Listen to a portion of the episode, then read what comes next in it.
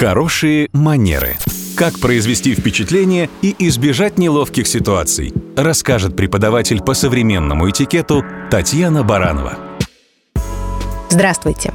Все знают, что точность – вежливость королей.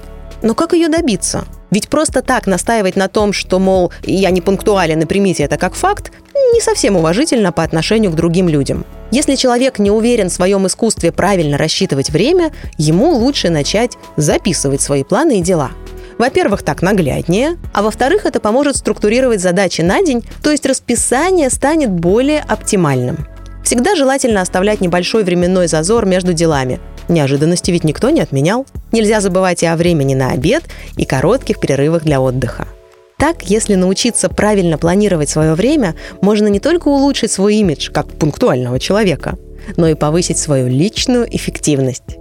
Хотя есть и этикетное опоздание. Например, в гости можно прийти минут на 10 позже назначенного времени, ну, чтобы дать хозяевам возможность наверняка закончить все подготовительные вопросы. Быть пунктуальным и уметь правильно задерживаться – это и есть хорошие манеры.